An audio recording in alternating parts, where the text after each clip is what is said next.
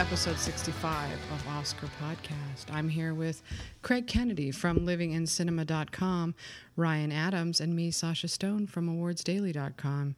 We're going to be talking about the year 2006 when The Departed finally won Martin Scorsese his long awaited and overdue Oscar for Best Director and Best Picture and uh, what movies we, that were also great that year. And we're just going to kind of do a quick rundown of 2006, and then we're going to um, ease into a preview of the Cannes Film Festival. Actually, maybe we'll do Cannes first. We're Yeah, going to do a let's do preview, Mhm. yeah, of the Cannes Film Festival, and then we'll move on to, to 2006. So, Craig, you want to just do a quick rundown of the of the main selection at Cannes? We're we're leaving. We're flying out. By the time you hear this, we'll already either be in the air or in France. So, or at the bottom of the ocean somewhere. oh, shut up! Oh God, our disappeared. Wolf Sorry, Blitzer will be talking about us. Oh God, please no, God, please no. All right, Knock wood. okay. yeah, so let's. Uh, so you know, a lot of people are apparently bitching and moaning about this being a lackluster year for movies, but you know, these are people who need to retire from talking about movies because there's a lot of great international stuff going on there. There's not as many of the ho- high-profile films as there are sometimes. I mean, there's no Coen Brothers, you know, Alexander Payne, that kind of thing. But I mean, we've got David Cronenberg's Maps to the Stars. Yeah. got, um, Bennett Miller's Foxcatcher, which I know a lot of people are excited about, and uh, Tommy Lee Jones with The Homesman. Is this his first directorial effort since uh, The Three Burials of Melquiades Estrada? Or has he done something in between? I don't know, but I'm really blown I away by your pronunciation. I can't think of anything offhand that he did in Mm. between. Should we IMDb it just so that we're not? Um, Yes, I'll do that. Go ahead and keep talking. Right. And uh, you guys don't want to try to try to see the Rovers, right? oh, I want to see that so bad. Yeah, that looks great. That's oh, by the the. new one from uh, the guy Michaud. who did Mic- Animal Michaud or- Kingdom, right? Mm-hmm. Michaud or Michaud. Yeah. David Michaud, yeah. David Michaud. Um, but Olivier Assayas, who did one of my all-time favorite films, Summer Hours, is going to be there with um, Clouds of Sils Maria. Um, Nuri Bilge Ceylan is going to be there. I already mentioned Cronenberg. Um, the Dardenne brothers um, have a film called Two Days, One Night, which I think is a sequel to Two Girls, One Cup. Okay, that was just a joke. Two girls, one cock. What? Two girls, one cup. It, it, it was scat porn that went around the, on, on the internet several years ago and nauseated everybody. anyway, I'm so not um, up on this stuff. Atom Egoyan's going to be there with The Captive, which is yet another telling of the Memphis 3 story, right? West Memphis, whatever the hell that is. I'm just laughing because, Greg, when you brought that up last time, what did you say? I don't even remember. I'm just, I'm, I'm a little tired of hearing that particular story. Um, Jean Luc Godard is going to be there. How can you not be excited about that? I mean, he's like, even though his movies haven't really hit a wide audience for many, many years, he's like the king of French cinema. Just to have him being there is going to be awesome. Um, Mike Leigh is going to be there. Mr. Turner, can't wait to see that. That's going to be the night after opening night. So, um, Ken Loach is going to be there. Nice. And it's just I don't know. I I I, I think it's going to be a great year. I don't care what any of the skeptics say. Well, Looking forward to especially since it's being mirrored with with yet another hideous superhero summer, where it's like, oh god. I mean, yes, Ryan, I know, I, I hear you when you say I, I, I have to stop complaining about it, you know the superhero movies. But the thing is, and I and I should, but it's just like every day on Twitter, it's like, oh, Spider Man Two, Star Wars, Godzilla. The Avengers, Captain America. It's like, oh my God, really, really, really? This is it? And I would just try to tune out the things that you know are going to be kind of mediocre or substandard or just even average, and just let's if we could just focus on the real on the on the ones that actually excel a little bit because there are some of those like once a year or so there are two or two or three of those that are really pretty good and, and really entertaining and, and and do kind of push the envelope and try to raise the bar a little bit for these kinds of movies. But i understand totally what you're saying that there are way too many of them. But there's really like way too many of all kinds of movies. So and we always only just focus on the best of of all those movies too right, I know it shouldn't be world according to Sasha Stone for movies, you know, because look, I'm not the ticket buyers, right? I shouldn't even whine about it because I'm not the one shelling out cold hard cash to go to the movies. I'm the one who gets to see movies for free. So lucky me, right? So I shouldn't be such a snob. I mean, this is what the people want and this is what they're going to keep getting. So but but at the same time I feel like Godzilla is, is being talked about as one of the uh, one of the one of one of the good ones, you know. And but to me, I'm looking at that and I'm going, okay, so this is like this is like McDonald's having interesting salads, and us going, okay, you know what? That's a really interesting salad. That's almost a really good salad. Wow, that is kind of a really good salad at McDonald's. Oh my god, the salad at McDonald's is so great, you guys. You got to go check it out.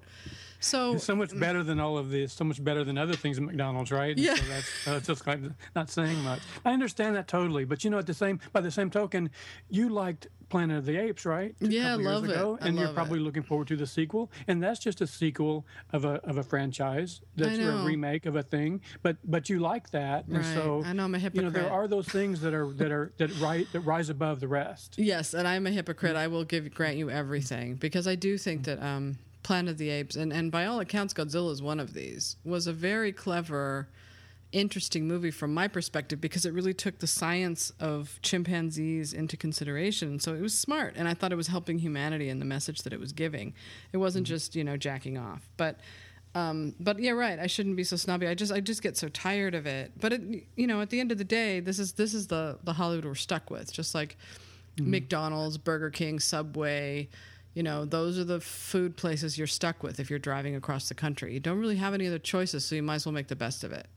Yeah. I would get tired of it too if I paid much attention to it. But somehow I try to I try to tune most of that noise out, and I know that I'm that I miss that I miss out on a lot of conversations that way. But you have so many more followers and so much going on in your timeline and Twitter, for instance, that you cannot escape it. I'm sure that you're like bombarded by it, but I have a fraction of that going on in my timeline, and so I can sort of like pretend like it doesn't exist unless it really does, you know, sparkle and then I then it catches my attention. So, but I understand that it's got to be just like, especially you've been at this like three times longer than I have in a number of years. You know, you've been at this for a decade and or more, fifteen years. For me, it's a third of that time. Well, I've been alive a long time, and But I mean, just on this, the online thing especially, the online thing can just become so wearying, and that's one of the interesting things about the, the year 2006. Is this is really the first year that I was really aware of movie talk going on online. I was able to avoid all that until just 2006. Right, but So you know, it- fairly recent. it's changed so much. Like when I was a kid, I was like, okay, so Star Wars, the new Star Wars is coming out. It's all anybody can talk about. Um, so when I was a kid, Star Wars, I was 10 years old and Star Wars came out. I loved it. I was totally one of those kids that helped create this blockbuster culture, Jaws and Star Wars. But there were so many other choices, and people went to the movies. Adults went to the movies. Well, we just have to face facts that adults aren't going to the movies anymore. They're watching TV, and so TV is great. But we used to have even five years ago um, more variety at the at the box office than we do now. It's like buddy comedy, superhero movie, buddy comedy, superhero movie. The occasional hideous rom com aimed at women, and then the like mainstream black cinema. You know, like about single black women or or you know black culture that white people don't go see those movies most of them so that's pretty much your box office now. You, there, there's just no variety. There's no people. There's no one's taking really. Ch- and yes, granted, this is the early part of the year, and nobody ever pulls out their movies this early. But usually, there's a lot more variety than, than what we're seeing the last couple of years. That's all I'm saying. Is like I just, I'm lamenting change. It's like crying about there not being any newspapers anymore. You know, mm-hmm. it's like. But and also there's just the there's there's just the fact that, that that we like to be writing and talk about movies year round, and, and and this is a real dry spell for really things that are worth talking about from from March until August or September. It's a dry spell, and so we. It's like we're like trying to milk a rock or something if we butt out of a turnip. And Exactly, and, And that's why um, is so refreshing because it does offer kind of the, what the world used to look like before it became a landscape of, of these tentpole films. I mean, to even say in the same breath, like Craig just did, Ken Loach and Jean Luc Godard. I mean, come on, that's like and David Cronenberg. I mean, this is this is the cinema that I grew up into, that I came of age into. This is the these are the kind of films that were inspiring the filmmakers who are making films today. So, uh, to, to go back to that, to go to Cannes, I mean, to me, anybody should who writes about film because you it's a palate cleanser. Now, the thing about Cannes that people are in my field are going to be talking about is is whether it has any Oscar impact at all, which again, meaningless since the Oscars are mostly meaningless. But people still want to know after last year's Nebraska, All Is Lost, and Inside Llewyn Davis did, you know, middling Oscar business by the time they finally got to, to the Academy. Inside Llewyn Davis completely shut out inexplicably, um, annoyingly. And um, All Is Lost mostly shut out. Again, inexplicably, Robert Redford should have Tragically, gotten tragically, for both of those. Yeah. These are great movies that should not have been ignored, and their success is measured now by whether or not they got to the big show, which is a dumb way to measure success, but there it is. And the only one that kind of did well was Nebraska, which got a nomination, but it never really it didn't get the win that Bruce Dern was hoping. It certainly didn't get the Best Picture win that I thought it might have a chance at doing, and so you got to wonder if Nebraska had suddenly launched and Telluride would it have made a bigger splash? And and the thing that people don't take into account a lot of times when they're looking at the Oscar races, it isn't just about t- t- it isn't just about the movie. It's also about the timing and the mood and of the audience that's seeing that movie at that time. And that's unpredictable. That's an unpredictable thing. You don't know where people's heads are going to be at. You don't know what's going to be happening in the country. You don't know what's going to be capturing the zeitgeist at that very moment that your film is launched. Sometimes you get lucky like 12 Years a Slave did when it hit Telluride. I mean, if 12 Years a Slave had opened in Cannes, there's no way it would have won Best Picture, probably. It wouldn't have been able to capture that buzz because you couldn't get an international audience to be so excited about it as, as that one audience in Telluride that one day that happened to see it when Brad Pitt flew in with that movie. That was a special thing, and it launched. Same with Argo the year before.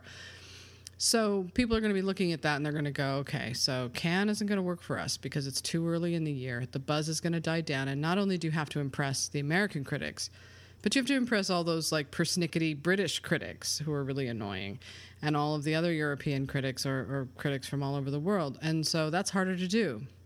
So once the cat's out of the bag about a movie, um, it's harder and harder to build that buzz. Whereas Telluride is mostly American critics, a lot of them Oscar bloggers, and it's the perfect place to launch your potential best picture. So people are going to be looking at Cannes to that degree, and they're going to be going, why even bother spending all that money? It's a huge waste of money. It doesn't have any impact on the Oscar race.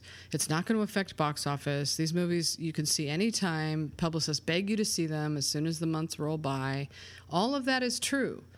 But if you love cinema, if you claim to, if you're spending your time writing about something that you love, then you better get your fucking ass over there to see all those movies at, at ground zero when they happen so that not only can you help to spread the word about them and change perhaps the landscape of the discussion of cinema, but you can also refresh your own mind and remember what cinema as art, not branding, not entertainment, not pop culture consumption, but art is all about. That's, That's the beauty of it to me is that is that Cannes doesn't give a crap about U.S. box office. It doesn't give a crap about the Oscars. It doesn't give a crap about the superhero movies. It doesn't give a crap about any of the stuff that totally sucks the air out of the room. The other 50 weeks of the year in the terms of the the movie conversation. And so even though you can like all those things. You can love the Oscars. We obviously talk about it every week, so we've got a stake in it. And you can love summer movies, and you can love all these other different things. But Cannes is like this pure movie candy store that's just all about the movies. It's all about the art, and there's just uh, the history of it, and there's just this indescribable excitement of seeing of just being there knowing what's gone on there before and what it means to the world and to the world of cinema. It's just you know usually uh, it's it's a thing that I'd wanted to do my entire life up until last year. And usually when you have those big dreams when you finally get to do something like that it's never quite as good as what you imagine it's going to be but this was an example of where it was actually better. I totally didn't want to come home. I just wanted to stay there and just keep going to movies. It was just it was mm. the greatest thing. And i think like sasha was saying if you love movies i think you need that little jolt because it, the rest of it can be so deadening and so exhausting and it's so easy to forget why we love movies and what really does matter about them. And it goes without saying that a lot of, you know, most people can't afford to go. So we have to also talk about that. The expense of going to Cannes is ridiculous, and everybody knows that. So it is for the privileged few. It is a privilege. And if you, but if you're somebody who writes for a major movie website and you're getting paid a lot of money and you don't go because you think it's not going to be Oscar worthy, that's really what I'm talking about. I'm not talking about people like you know who would really like to go but Cannes't afford to go and would love That's to go. You know, what I like so much about your coverage, Sasha, and yours too, Craig, is that you not only just review the movies and talk about the movies, but you talk about the experience and your your journals and your diaries. Are, it, it enables people to to um, experience can um, vicar- vicariously, right? In a way that I think don't think that a lot of that a lot of movie sites are able or take the time to do. yeah. A lot of That's people just sweet, want to tweet out their instant response to whatever the newest movie is, and that's the, the main thing is getting their opinion out there. But they're, I think they're sort of missing the boat a little bit too. I think if you don't just stop and smell the roses and just enjoy the experience, that you're you're doing yourself a disservice. When you guys plan your itinerary and plan your plan your movies and plan what you're going to see each day, I know that you the, the, things that you mentioned, Craig, already, the title, titles that you mentioned that you know that you want to see. Do you ever try to factor in and and, and some some wild cards? And how do you choose those? Because I'm sure there's there, those are the things that are the most interesting to me. Looking back, especially over over Cannes history, the things that come out of the blue, that that the directors that, that maybe not even have been um, household names as the, like the ones that you mentioned, who who who astonish people for the first time with a Cannes premiere. And how can you how can you even catch on to the buzz for those movies and know that that's what you need to try to see? That's the thing is that it's for me it was impossible to see everything that I wanted to see. I mean, it, everything's scheduled so that I think theoretically you could see everything, mm-hmm. but especially as the festival went on, I totally just hit a wall and ran out of gas. And I was at a certain point, I was seeing stuff and not writing about it, and I had just been kind of completely worn out. But um, they show the movies more than once, so a lot of times, if you miss the hot screening, you'll hear about it hours later, and then you'll pencil that one in, you know, to see the next time around when it plays again. So, Yeah. because everybody's always everybody's always buzzing about whatever it has been that they've seen, good or bad. That's a great answer. I see. I didn't. I didn't even think about that. The fact that there are there are are, are re- repeat screenings that they're that they do more than one screening. So people who see something, the word gets around in the next couple of days before they show it again. Then everyone's clamoring for that ticket, right? Yeah, exactly. That's what happened last year with um, Blue is the warmest color. Yeah. It, it Yeah. um, made such a noise the first night that that it, it the subsequent screenings of it were even more popular. I mean, can you just imagine being in, in Cannes in 1976, not even knowing or just barely being aware of who Martin Scorsese was, and he shows up with Taxi Driver? Right, I know. My God. Seriously. Some I mean, you know, there things, people probably think a taxi driver. I'll just skip that, you know. Yeah, But- right, right, exactly. And and but it's also funny how blue is the warmest color could have made such a huge splash and then and then really just sort of kind of faded when it hit over here in a way. I don't know, it's funny. It's funny how it could have been so hyped in Cannes and then but then you got to figure that a lot of those guys are young, you know, young-ish horny dudes, you know, and, and so a lot of that I think was around just the sexuality of something, especially dried out American films, which are so non sexual these days, like Argo, for instance. I know I keep picking on Argo, but even Silver Linings Playbook, it's like, oh, at the most she talks a little bit dirty about sex in the office, but you know, this our film colleagues, you know, they're just not they're just not used to seeing Don't be worried So about talking about. Silver Linings Playbook because you know that scene about having sex in the office that was even barely in the book, and so that was just played up and exaggerated mainly for the trailer, so that that could be in the trailer,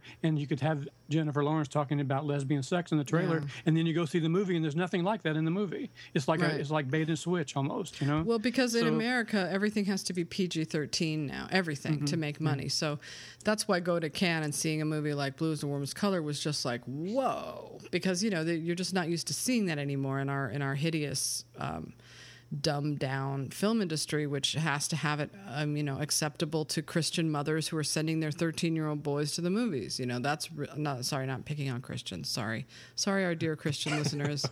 I don't mean to pick on you. I'm just saying, like, it has to be, you know, it can't be that kind of tawdry thing because nobody will go see it. So sex has been all but vacuumed out of American cinema. And, uh, and so, and it, but it hasn't internationally, of course, because it's a huge part of the human experience and it's worth exploring.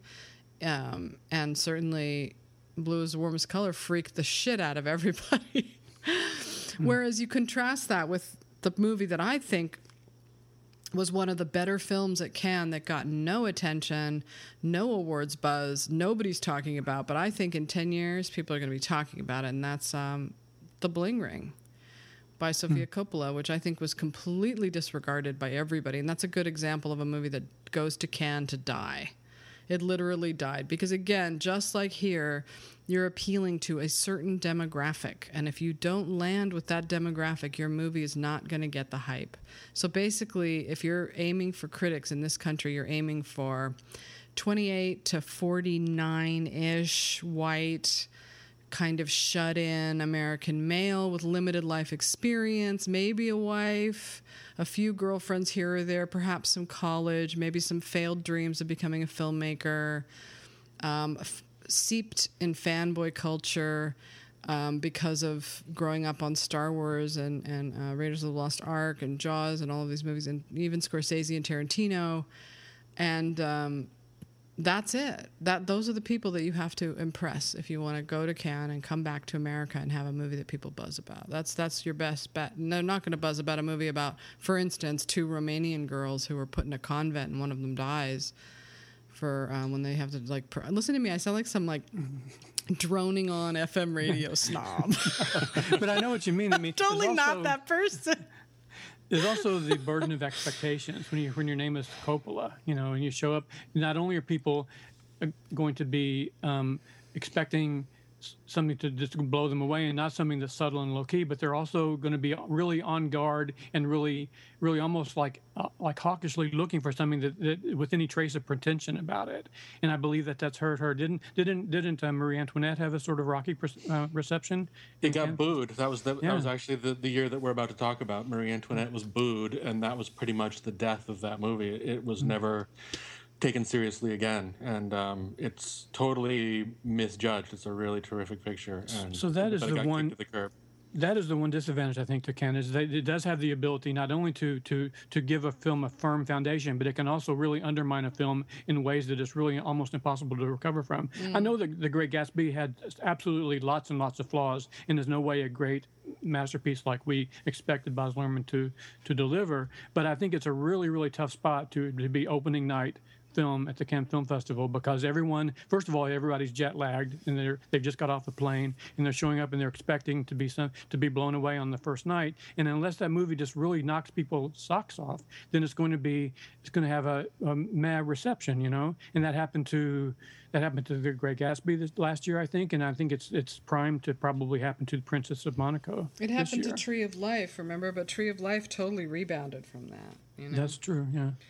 I remember people were freaking out about Tree of Life being like booed Cannes, you know, because you're right, they do. They have French people, especially, tend to be really um, vocal about their reaction, and if they hate the movie, they're going to say so, you know. But it doesn't necessarily mean it's the the end of the movie for here. Just with Gatsby, yeah, because it was an American star and no artistic. Well, it was, it was an ambitious film for sure, but And Gatsby went on to be pretty, pr- pretty well regarded. I mean, as, as far as, as with audience reception, it was it made a lot of money. It made a lot of money, and it ended it up with won with two three Osc- Oscar nominations, two and it won more Oscars. Oscars than Inside Llewyn Davis.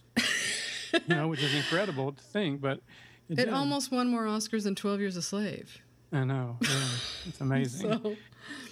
So, you know. It'll So be interesting just though to see how Grace of Monaco does because, um, it like you say, it's not it's in that opening night slot. It has sort of um, there's a certain amount of glitz to it because of uh, what's her name, Nicole Kidman, and um, the director's previous uh, film La Vie en Rose was so huge that I think there's a lot of potential expectations about it, but there's a lot of controversy too because the director and Harvey Weinstein are are fighting about what cut of the film is going to be released. I'm assuming that the director's cut will show at Cannes because Harvey doesn't have anything to do with it, but. Um, it'll be interesting to see what version gets shown to American audiences, and, and it just seems like the kind of movie that's sort of tailor made for for Oscar traction, but it already seems to be.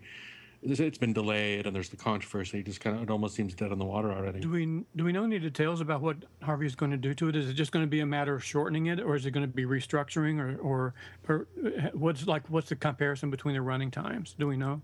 No idea. It's also um, it was shown some footage of it was shown last year, and the reception was not very good. Remember, Craig, when we showed they showed footage from it. Yeah, I'd sort of blocked that whole experience out of my mind, but yeah, that was sort of hideous. people were just like, "Oh my god, this is a disaster. This movie's a disaster." So The only the only movie that they should this was this was a uh, for those of you keeping score at home this was a Weinstein presentation at some hotel where they plied everybody with food and cocktails and then ushered us into this auditorium thing or conference room thing to, to watch clips of all of their upcoming movies most of which were actually playing at Cannes and I remember the only movie that got any really positive response at all I think was um, um, crap what was the uh, Nicholas Winding Refn film Uh, only Not- God forgives. only God Forgives. That got the best reaction, and it turns out that the scene that they showed was actually the best scene in the entire terrible movie. It was a terrible, terrible, terrible, terrible, terrible movie.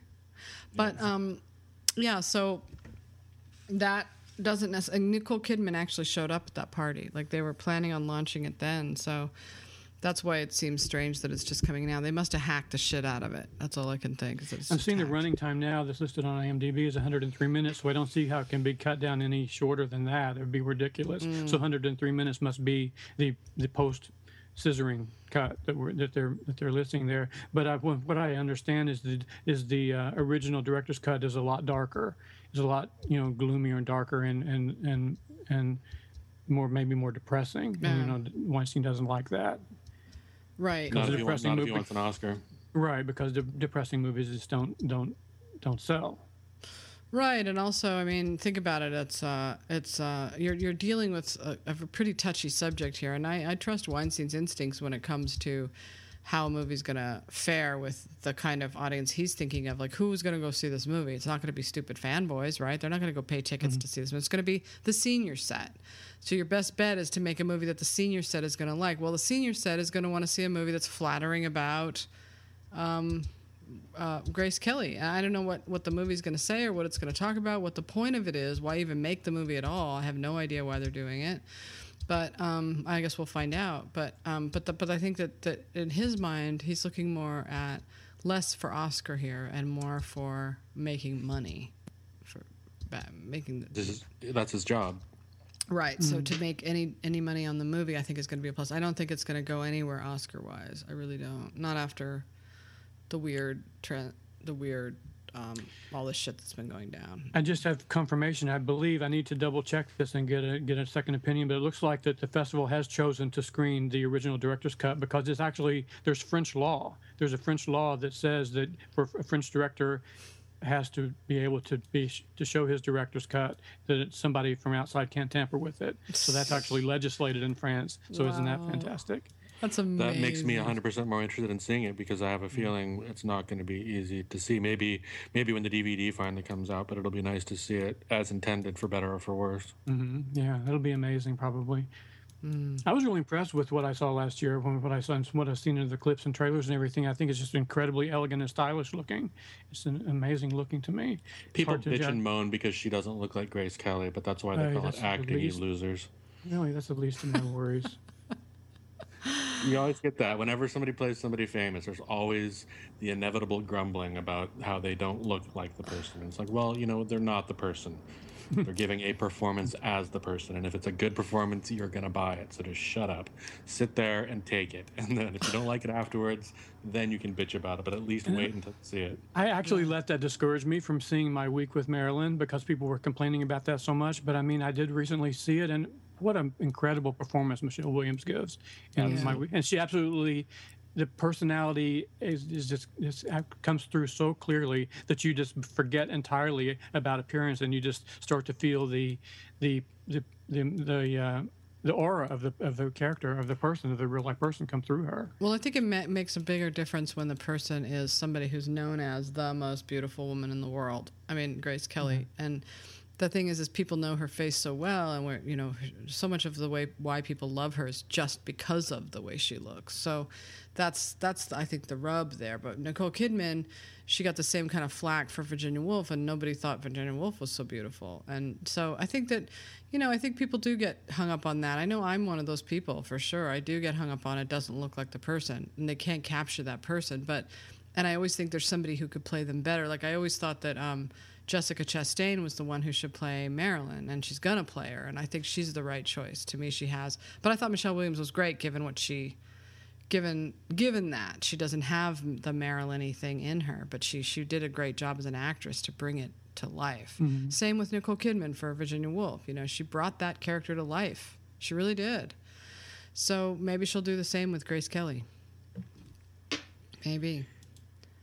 But We'll you're you're always going to be looking at her face, going, "She doesn't look like Grace Kelly in the least bit," you know, just because you. If it's a good performance, though, you, I think for me at least, I forget that after a while. It's like okay, the first few minutes, you're aware that you're watching an actress or an actor doing their thing, but if they're really good, then you you get sucked into it. I mean, uh, yeah, what's his name? Uh, Jesus, my brain tonight is just terrible. Philip Seymour Hoffman didn't didn't look particularly a lot like Truman Capote, but because he captured the voice and the mannerisms and the personality and his peculiarities, it, it, it totally worked. It's, And he still she looked like Philip that- Seymour Hoffman, but it was you forget you would forget that you were watching Philip Seymour Hoffman after a while. but there's very there are very few actors, um, um, and Michelle Williams wasn't one of them, by the way. She made Marilyn go. She made her. Uh, it was a great performance, but she made her her own. She Right. didn't impersonate Marilyn and like he did with with Truman Capote because very few actors can actually pull that off that are good enough mimics. Meryl Streep is one. Very few of them can actually do that voice for voice, movement for movement, everything capturing that person perfectly. I from the trailer that I saw with Nicole Kidman in Cannes, she did not do that with Grace Kelly. But that's fine. I mean, you're, it's the same with uh, Naomi Watts and, and Princess Diana. Like, you just have to suspend your disbelief and try to understand what they're trying to tell you about this person in their life. Not, I'm watching someone imitate Grace Kelly because they're not going to be able to do it. You know. One advantage that Michelle Williams had too is that she she in the movie she was able to she portrayed Marilyn off screen, and we rarely got a chance to see Marilyn off screen. We didn't. We, none of us saw Marilyn off screen. All we know is her on screen persona, and so. Uh, it, it left a lot uh, open to interpretation for Michelle Williams to imagine what Mich- uh, Marilyn would have been like off screen. Yeah, for sure. I mean, there, Because there different footage. person. There's footage of her not.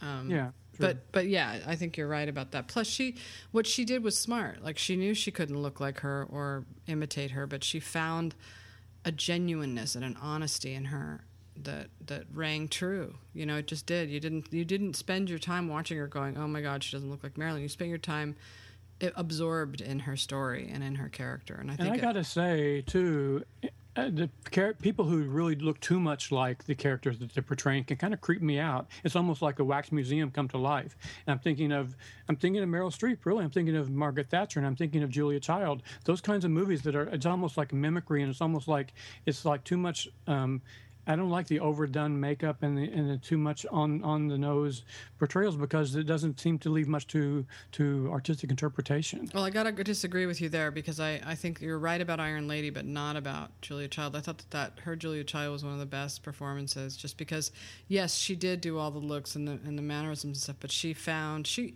Meryl Streep, that's a good example of why Meryl Streep is a better actress when she likes the character she's playing because she found something to love in um, in Julia Child and she brought that forth. And just like she played Miranda Priestly in Devil Wears Prada, who's not a particularly like likable character, she found what she liked about her and she brought that forth. I think she had a really hard time finding anything to like about Margaret Thatcher and bringing it forth. She f she tried, but it didn't it didn't quite come off as authentic. But God, I loved her as Julia Child. I could watch her for hours playing that part. That's just my personal opinion. That I thought she was fantastic in that. But It was another example where people recognized the, the screen persona of a character, but Meryl brought to life her private life and her relationship with her husband and all of those different things. Whereas with Thatcher, it always seemed like she was playing the Thatcher we always saw on TV. And that's the same thing that happened with um, uh, Oliver Stone's W. When uh, when all of the characters in a movie are saying things that you've heard quoted endlessly and mocked endlessly on, on in the news, that you're to your first of all your script is in trouble when you're just when you're just parroting. That's what it becomes for me. It becomes like like a bunch of parrots on screen. Right. It seemed like a bad Saturday Night Live sketch. exactly. There you go. Yeah. So what else? What else? I'm really, really looking forward to um, the Cronenberg movie with Julianne Moore losing her shit. it looks so great, doesn't it? Um, the maps to the stars. That just looks so fantastic. That movie, totally campy and weird, and Cronenberg off the hook. Cronenberg back to Cronenberg as he was, you know, 15, 20 years ago, right? Right, right. Just totally nuts. And she she just looks like she's she's. I mean, I don't know. I can't even make out what the plot is. I think it's like um, Mia Was- Wasikowska is like a young girl who gets involved with somehow with Julianne Moore, and then also with some with Robert Pattinson, and Julianne Moore and Robert Pattinson are having an affair. Something to do with that, right? Um, I haven't. Um, I'm. I've been as soon as the movies were announced, I've been full on blackout. It's great that you do that, and it's amazing that you're able to do that, Craig. You just absolutely can can shut that out. Wait, well, say, that's, that's the other the other great thing about going is that I remember in 2007 when um, No Country for Old Men came out and it, it debuted at Cannes, and I had to. The world was just like this minefield of No Country for Old Men spoilers. And I didn't even want to watch the trailer, let alone hear people's stupid opinions about it or spoil the ending or all kinds of stuff. So it was like six months that I had to dodge these these internet movie bullets, and that's but, going there and seeing the movies for the first time, I didn't have to worry about that. Like with um, and Davis last year, I could just luxuriate in it for months, already having seen it, without having to worry about having anything ruined. That's great. I'm kind of like just the opposite. As soon as I can lay my hands on a script or any kind of uh, advanced information or, or, read the novel in advance, I want to do that. You know, so I'm I like do my homework in advance. So I'm there's I'm not surprised by anything in the movie plot wise, and so that I'm just enjoying it on a whole another level because I've already I've already read it. You know, I've already I've already pl- played it out in my mind, and I just like to see how different it is from what the movie that I was playing in my head for the past six months. I come to find that that's the normal routine for for for people who aren't like movie OCD like I am. They um they um watching the trailers and reading the screenplays and reading the casting bits and all that stuff is is actually a part of the enjoyment of the movie so that it spreads out your enjoyment over the course of several months where for me it's like denial denial denial and then a crashing orgasm and then That's, it's all over it does it's not only does it spread out the enjoyment but i think it can kind of enhance my enjoyment. Like i believe that that it helps me enjoy movies more because i have i know a lot of background sometimes or you can pick up on a lot of background from reading the novel that is maybe not be, that's maybe not on screen. It maybe not be in the movie but you but you but you're reading into it you're reading between the lines. And so that's why sometimes it seems like i have an inflated opinion of certain movies that we won't even mention because we won't get into that. But i mean i have an inflated opinion of those movies because i've already i can fill in the blanks that may not be on screen for most people. Right. And I like to do that. You know, I like to I like to meet the director more than halfway. Well, I know I, I feel the same about that the, the, early hype and stuff. I, the thing is, is internet ruins movies for me now. Like I would have been excited for Godzilla if I hadn't been reading everything about having to hear everybody's stupid opinion before I ever even saw the movie. It's like I don't want to hear all that shit. I don't care what they think. It's so annoying. Here's my precious review of Godzilla. I lay it at your feet. Please read it. like the this, Ten Commandments. This is the gospel of the fanboy. Not just the fanboy, but the. what the I find really interesting about Godzilla is there's been like 35 or 40 different Godzilla movies, and they, they are all of such varying quality, and some of them are just so campy and silly and ridiculous and absurd that they're that they're enjoyable just because they're so bad. Some of them. I mean, there's some really really bad Godzilla movies, but the first one that came out, the first one that even came out before the American remake of the first Japanese movie, had a lot of depth to it because it was Japan coming to grips with the with the, the nuclear bomb. You know, it was just four or five five or six years or maybe ten years after after Hiroshima. And but, so but, but, that, but can we just stop for a moment and behold the fanboy? Behold, mm. here is my review of Godzilla. I mean, that is really like what, what you're seeing on the on, on Twitter all night. Like Godzilla, like I think it was like one guy wrote like ten tweets that all said the same thing about it, and then another guy, here's my review of Godzilla. It's like they all. I mean, I, and I shouldn't talk because when it's Oscar season, the Oscar bloggers do the same thing. Here's my review of Nebraska. Behold, but it's okay opinion. to do that once or twice, and I think it's another is another impulse for people to have this like I'm first. You know, I've seen uh, this movie that, so that you're not going to yes, be able to see for another week or ten days. I know, I know, I know, I know. But I, but I'm saying that that's not a good thing. I don't like that either. I really don't. I, I, it's really aggravating and annoying. Well, in this case, like for the Oscar bloggers, for instance, it's about positioning the film in the awards race. Okay, full yeah. on. In the fanboys case, it's about being a fluffer. It's about hyping people up to pay money, may pay more money, so it'll have a big opening weekend. That's the game. So mm. if they can get a movie to number one, you know that shows that they have reach, and, and a lot of times they can kill a movie if the fanboys no likey, right? Mm. Then you're in mm-hmm. trouble because they don't bestow this great review. They they squat and they take a big steaming pile of shit on it, and then the movie can't ever make that opening box office, and it's done, right? So it's a risk that you take, but like a Lone Ranger, for yeah, instance. but but the, or, or it's mixed, like with uh, Planet of the Apes was kind of mixed. But here's Godzilla. Godzilla's gonna do fucking bang bang up business because it's uh, it's uh, it's gotten you know, behold the fanboy approval.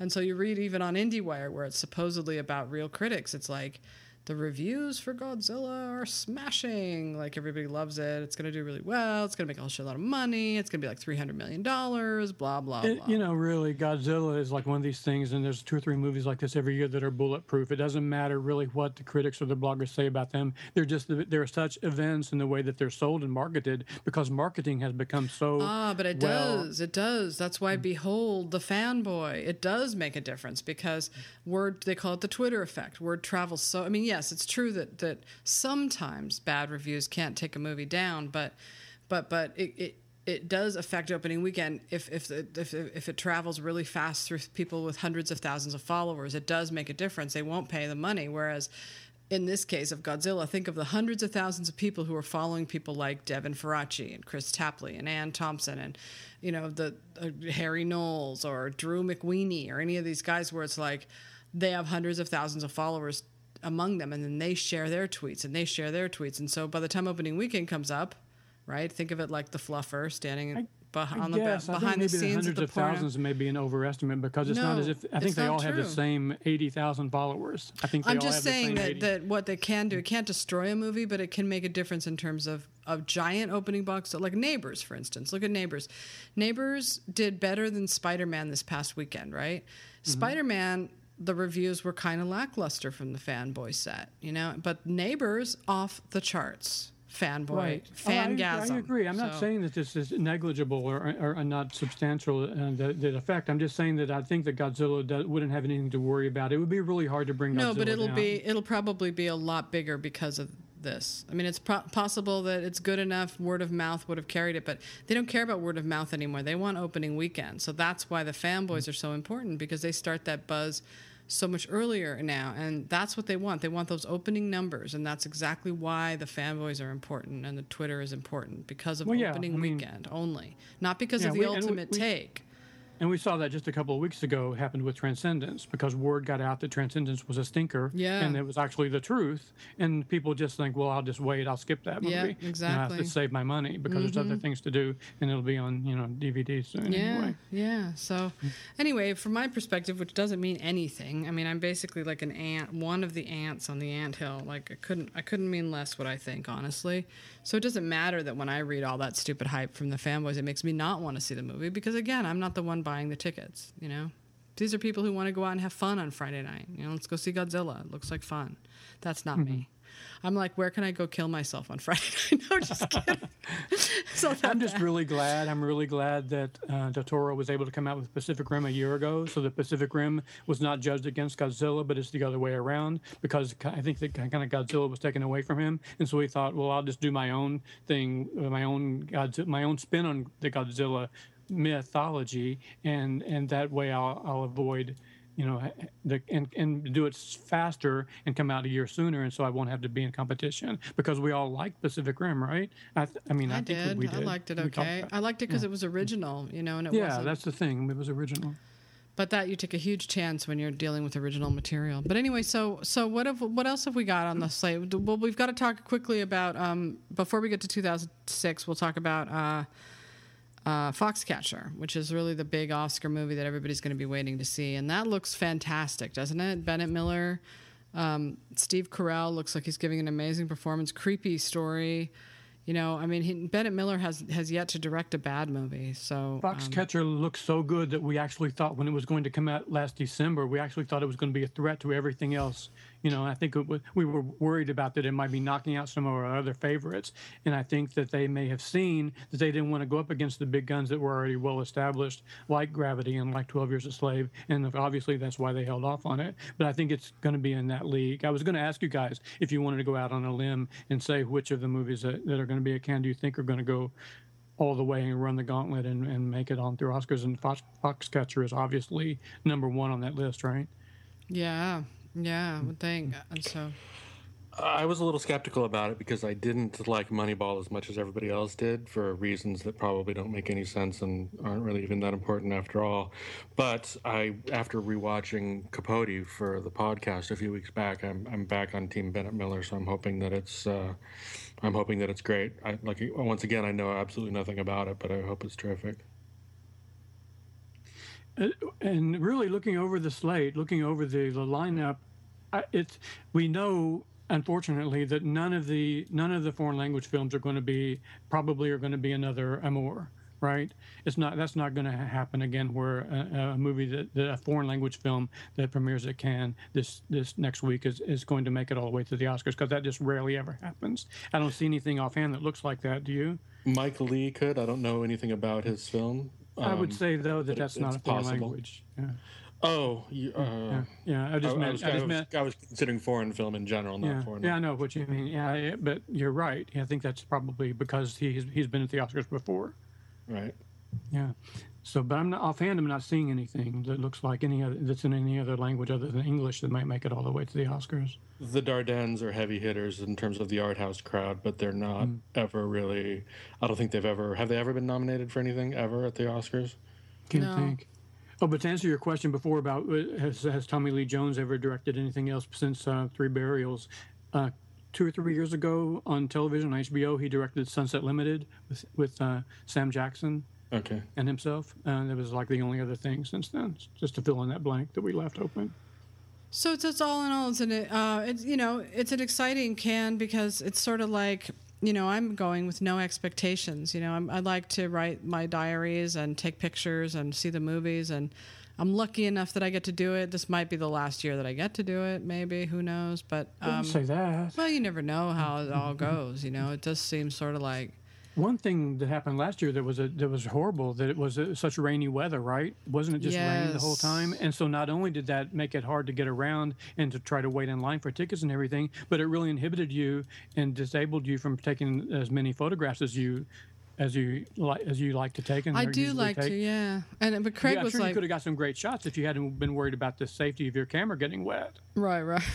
You know, Craig was like, um, uh, he didn't care that it rained because it's like, wow, I'm in Cannes, I don't care. And he doesn't know what it's like when it's not raining there, and it's a whole different festival. Like, because the, mm. the people there, they make all of their money on on the that this time of year. There's another festival that that they have there, and one other thing I think where they make money, but the majority of their money comes from the Cannes Film Festival, and it's it helps them. It's great for them if it's warm and people are out because a lot of these are like sidewalk cafes and street vendors and you know it's it's a really lively vibrant town. And when it rains everything shuts down so they all lose money. Even though you know all the restaurants lose money um, you know all the sidewalk businesses lose money the vendors lose money. Everybody loses money because no one's out walking and shopping which is what mm. they need them to do. So the it's it's all happy in Cannes when it's not raining. It's it's okay. It's doable when it does rain. It's fine. You can work through it, but it's so much better when it does. And I really hope that for I think last year it rained, the year before it rained, and the year before it rained. So I'm really hoping wow, this year. But it was really, really bad last year. I remember just yeah. how dismal it was.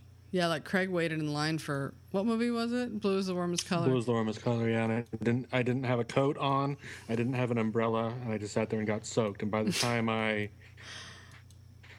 by the time I wasn't to quit, I was already soaked, so getting an umbrella or a coat at that point would have been a complete waste of time.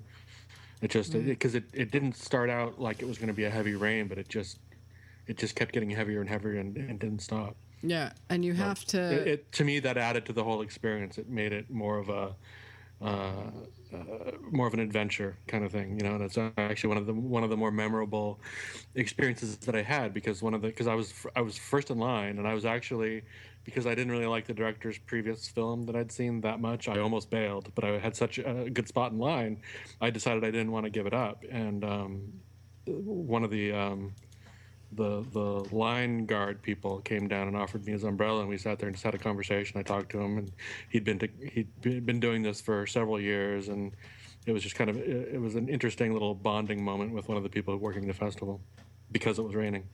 Mm-hmm. Mm. Yeah, so we'll see. We'll see. I'm excited. I wish I was, you know, we were all really rich and we could just go and have a good time and party on a yacht or something. That would be the ideal way to go to Cannes, you know. But it would be um, a different way to go, but I think it would also be kind of an isolated, insulated way to do Cannes too. And I think that probably the way you could do, you guys do it is, is more fun because you're down, Yeah. in the, thick, in the thick of it. we don't tend to eat. I mean, I don't when I'm there. I don't tend to eat out that much because it's so expensive. So like maybe mm-hmm. one really good, maybe two dinners there. But the most of the time, you just sort of, for me anyway, when I go, I tend to shop at the market and just sort of eat the food that that I can bring home and cook and buy a sandwich here or a sandwich there. But you know, if you you'll go broke if you go out to dinner for every meal. You know. Mm. You have to find a way around that. Yeah, you do. Unless you're expensing it like a lot of these mm. people do. Like for instance, Steve Pond, he's he's going this year and he's with the Wrap and they uh they'll pay him so he can go eat any and, and I remember I was having lunch with Ann Hornaday. She she brought me to lunch and um and she Washington Post pays for all her meals, you know. but if you're nice. like us, you're going on your own dime, so you you you tend to be a lot more careful. So it's not as fun to go as it would be, as in you can spend all the money you want on all the wonderful food that's there. But so what? I mean, you're there, you know. Who cares? It's great to be there. Well, one thing I, wanted to ask you all to keep an eye out for, to, or at least to listen for, and to see what what people were saying about it, is the disappearance of Eleanor Rigby. There's been some controversy too about that, about the different cuts. I think that there's been two or three different cuts. Uh, one time, I think there was a four-hour version, and they were going to release it as two different movies. And I think now it's been reduced to one movie, so that's really discouraging and disappointing. But it's uh, Jessica Chastain and James McAvoy, and uh, but so it, it it had a lot of potential when people were first talking about it maybe la- I forget where, maybe at TIFF last year, to Toronto last year, I think. But um, so I'm interested to hear what people are saying about the the way that it's been restructured. If, is a nice way to put it. Yeah. Um, all right. So that's a good good note to end the Cannes Cup. Hopefully, we're going to try to do a podcast from Cannes and talk about it a little bit midway through. Maybe we'll do another one just so you guys Oh, can hear what's going on. And uh, now we'll move into 2006 if anybody's still listening. so uh, And even if you're not, we're going to do it anyway. How do you like that? right. Yeah. Yeah. Um, okay, so 2006. Um, 2006 remains my favorite Oscar year of all the years that I've been blogging about the Oscars, and that's because it was it was a happy ending for me. Um, this is coming out of the year of Brokeback Mountain, um, losing to Crash, which was probably the worst Oscar year. Uh, Social Network, King's Speech, that's a close second, but um, you know you, you you live the whole year and you expect that the best movie is going to win. And and this year I you know I had, I had gone through the Oscars with Gangs of New York and Martin Scorsese and The Aviator and Martin Scorsese and I've seen him lose crushingly both times. So The Departed comes along right? And it's a huge hit and it's a great movie and I watch it and I'm thinking oh my god this movie can win best picture. This is good enough to win. Great reviews, great box office, um, and Martin Scorsese, right? But the problem, Leonardo DiCaprio gets shot in the head at the end. So that had all the Oscar bloggers saying, no way is this movie going to win Best Picture. Some of them didn't even think it was going to be nominated. Warner Brothers certainly didn't. They had no idea what they had. I, I had a conversation with them about it actually during the Oscar season, and I was like, and I, by that time, I knew Departed was going to win. And I said, Do you guys know The Departed? You're not running any ads. And she's like, Yeah, well, we don't really think that movie's going to do much the Oscars. Wow. So it was a great year for me. I would love to see it, the best movie win. It was easily the best of the five. And one of Martin Scorsese's best films. I just watched it again the other day, and it's phenomenal. And a lot of that is to do with William Monahan's screenplay and the the wonderful, ongoing, fruitful collaboration of Leonardo DiCaprio and Martin Scorsese. Isn't it weird though that didn't didn't uh, Little Miss Sunshine win the PGA that year, and how Yep. people freak out when something like that happens, and all of a sudden people are thinking that Little Miss Sunshine could win Best Picture. When I was so outside it at that time, it was just before that I, that I joined you on the site, Sasha, and I was looking at Little Miss Sunshine and thinking, no fucking way is a, a movie like Little Miss Sunshine going to win Best Picture. But people were abs- absolutely, you know, jumping ship on The Departed and other movies and saying that oh because that. it won Producers Guild that it, that it had a shot. Well, then the directors didn't get nominated for Best Picture, and that took it out of Yeah, contention. The mm-hmm. thing is, is people were doing that year the same thing they did with the Kathryn Bigelow year, which was they were saying that Martin Scorsese was going to win director. So everybody thought he was, but then another movie was going to win Best Picture. That was the mm-hmm. question. It was the same with The Hurt Locker. Kathryn Bigelow is going to win director, but another movie is going to win Best Picture. But, but, but if you're following along, you know that the chances of Martin Scorsese getting close to the Oscars and winning Best Director, his fucking movie's going to win Best Picture. And same with Kathryn Bigelow. You get that close um, to a woman winning, and not give her movie Best Picture, not a chance. The only time that didn't really follow was was this last year with uh, Twelve Years a Slave, and I thought for sure that not for sure, I was hoping, but um, that that Steve McQueen would win director and that the Twelve Years a Slave would win picture, but they agreed on this split early on with Cuarón taking director and Twelve Years a Slave taking picture. That agreed upon split has only happened one other time in Oscar history, and that was with The Graduate.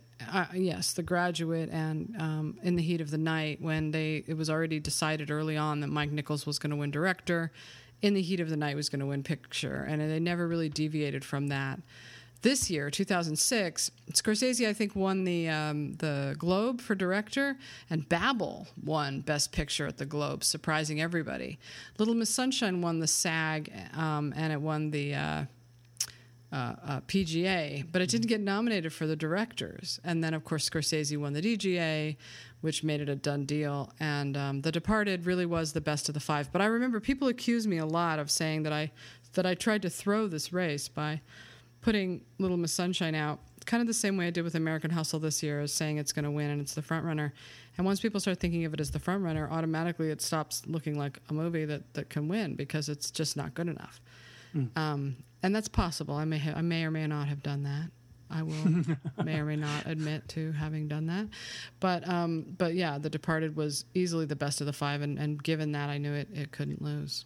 Another thing we should mention too, because you mentioned that you spoke to Warner Brothers and they didn't have a lot of faith in Departed because Warner's had another contender that year with Letters from Iwo Jima and Flags and of Our were, Fathers, right? I don't know. Yeah, Flags from Our Fathers probably, but Letters from Iwo Jima was probably considered to be the more artistic and the one that had the most potential because it seems to me, even in retrospect, that there's more serious in some way. Only when and, it, only when the nominations came down early in the year, and I mm. remember again because I was blogging. Okay, then, right, yeah. They okay. were both set up as being the big Oscar movies. Uh-huh, you know, it right. was Flags of Our Fathers and Letters from Iwo Jima, which came out much later. But Flags of Our Fathers didn't do so well, and people were like, "Wow, that's um." But everybody's Oscar focus was on those two movies early on.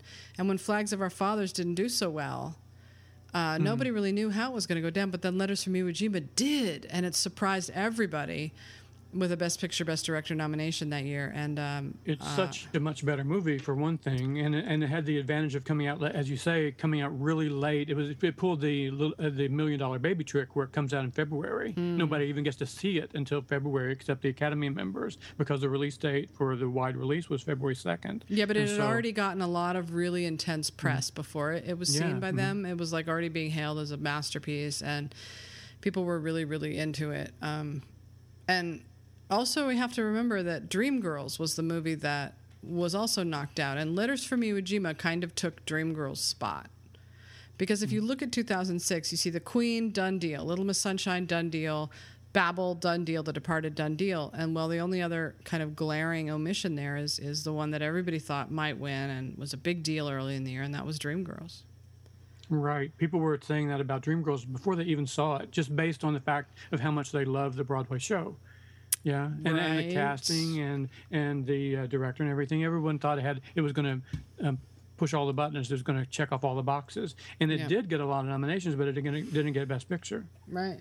It didn't. Our best director. And another rare, unusual thing that happened um, in 2006 was that there was a director-picture split, or or or, or a lone director nomination for Paul Greengrass. Paul Greengrass and the United '93. Yeah, and that was another early Oscar contender that that got waylaid. So it was like Flags of Our Fathers, United. If you go back and you look at people's early predictions, like that they would be putting out around this time of year, you'll see now United '93, you'll see Dreamgirls, and you'll see Flags of Our Fathers as as the top picks. Um, and they mm-hmm. just they kind of fell away once people started to see them. I United 93 was kind of like Inside Llewyn Davis. It was sort of like, what? When it didn't get picked because it was so critically acclaimed and uh, it just seemed like it was going all the way. But, but in the end, they picked um, out of Little respect. Miss Sunshine. Little Miss Sunshine yeah. was the uh, was the one that didn't get a Best Director nomination. You've already mentioned. So that was the swap right there between United yeah. '93 and Little Miss Sunshine. And Two movies that could not be more different from each other. Right, and Little Miss Sunshine I think had that had a really great Oscar story, like the little movie that could. And wasn't it made on like a yeah shoestring budget and sometimes I think sometimes the Producers Guild, I think they really do take the award literally and they nominate for the best achievement in production. And I think that that entails how hard it was to get the movie produced. And I think that the the production story, the backstory behind Little Miss Sunshine, really did have that that story that caught the producers' hearts because it mm-hmm. all, all of them have probably experienced in their careers trying to get a movie made and struggling for years and years and finally get it pushed through and, it, and, it, and it's a, a hit. And so they got a lot of sympathy for that reason. So I think it's one of those situations where the producers liked a Little Miss Sunshine really just based on his backstory. Yeah, I, I was just having one of those wonderful years because ev- everybody was split that year. All the pundits were split. The, because the BAFTA went, of course, over, ass over elbow for the Queen, right? The BAFTA. Mm-hmm. Um, the producers and the actors went for Little Miss Sunshine. A lot of people were still clinging to Babel as the big epic.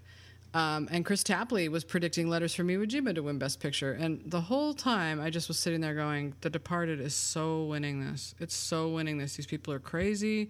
I was kind of keeping it to myself, like I wasn't being out loud about it. But that's, I think, one of the reasons why it was such a satisfying year because I knew it was going to win. And when it did, I was totally vindicated. And the, I only had that happen one other time, and that was with the Hurt Locker. And ever since 15 years, it's never happened. And for better or worse, for better or worse, that's what brought me to Awards Daily in the first place because that was the first year that I really started to actively seek around on the internet to find movie sites that were covering the Oscars because I was really interested. I was really, really excited for the fact that it looked like that Martin Scorsese was finally going to win Best Director, mm. and I was mm. searching, searching everywhere for someone who would support my my expectation, and I found you. I found yeah. Awards Daily, which was Oscar Watch at the time, right? And that's how I ended up, you know, coming there in the first place. And you could have called it Scorsese Watch at the time. Like people think that it's like David David Fincher watch or Black Film watch, but it's totally. it was totally the Martin Scorsese watch for years until this moment. So it really was a great um, and satisfying thing to see him finally win. He was so overdue, my God.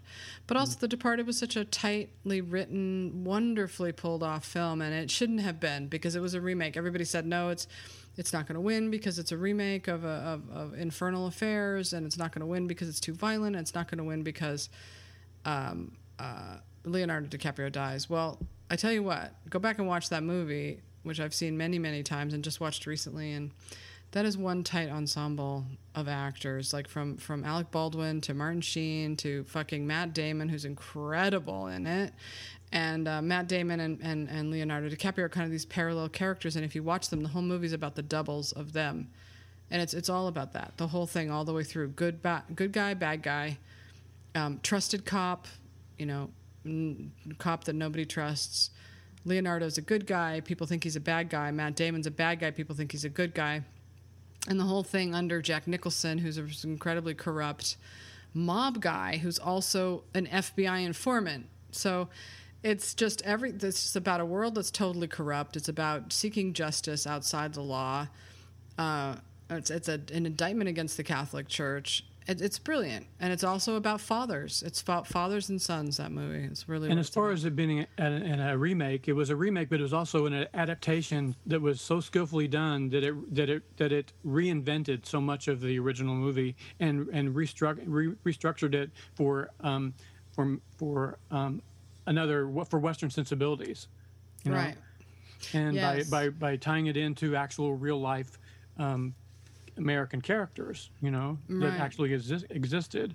Another thing too, I mean, for a movie that is two and a half or more than two and a half hours long, it seems to be like 90 minutes long because it's so tightly edited. And that's and it was also great to see Thelma Schoonmaker win another Oscar for oh that. my God! And if she hadn't won for that, she would have won for Wolf of Wall Street. But both mm-hmm. films mm-hmm. are just so expertly edited. He he's really lucky that he works with her. She's amazing. But mm-hmm. more than that, he's Scorsese is one of those directors who's only as good as the writer he's working with, and his movies, the, how great they are, depend on how great the script is. And when he works with Paul Schrader and and the, when he worked with William Monahan, it's just that was a perfect combination. The William Monahan's dialogue is really rapid fire, and and Scorsese's thinking and directing is incredibly rapid fire, and the two of them together just um, just you know hit their stride so beautifully. And the movie is just full of great music references and wonderful lines of dialogue and, and just really funny little snippets of, of scenes and comedy. Scorsese was so relaxed. You sit there with a mass murderer. a mass murderer. Your heart rate is jacked. Your hand? Steady. That's one thing I figured out about myself in prison. My hand does not shake. Ever.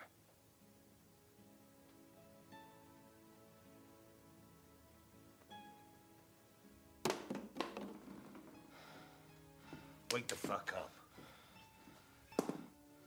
Joe, you broke happens to work undercover for the Boston Police Department. I'm going fucking nuts, man. I can't be someone else every fucking day. It's been a year of this. I've had enough of this shit. Calm down, all right? Most of the people in the world do it every day. What's the big deal? Well, I'm not them, all right? I'm not fucking them, okay? Exactly. You're nobody. You signed the papers, remember? Now, we're the only two people on the face of this earth that even know you're a cop. How about we just erase your file? Huh? How about that? How about we erase your file and then bang, you're just another soldier for Costello, open to arrest for I don't know how many felonies, huh? What do you say we do that, Captain? I'm gonna fucking kill you, huh? I'm gonna fucking kill you.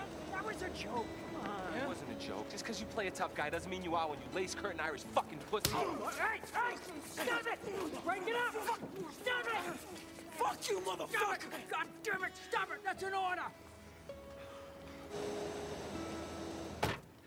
When are you gonna take Costello, huh? I mean, what's wrong with taking him on any one of the million fucking felonies that you've seen him do or I've seen him do? I mean, I mean, he murdered somebody, right? The guy fucking murders somebody and you don't fucking take him. What are you waiting for, honestly? I mean, do you want him to chop me up and feed me to the poor? Is that what you guys want? Yeah, well, that might stick. Will you shut up? We are building a case, and it takes time. You know that. You just keep your ears open, all right? No bullshit. Really just just kind of what he did with Wolf of Wall Street, which is just like now let's show let's show people what you can really do, Marty. And he's like let loose, and he can really be a great director. He's not he's not stymied by any sort of convention that he hasn't tried before. He's not trying to really you know test his comfort zone. He's in his comfort zone, and it's a beautiful thing.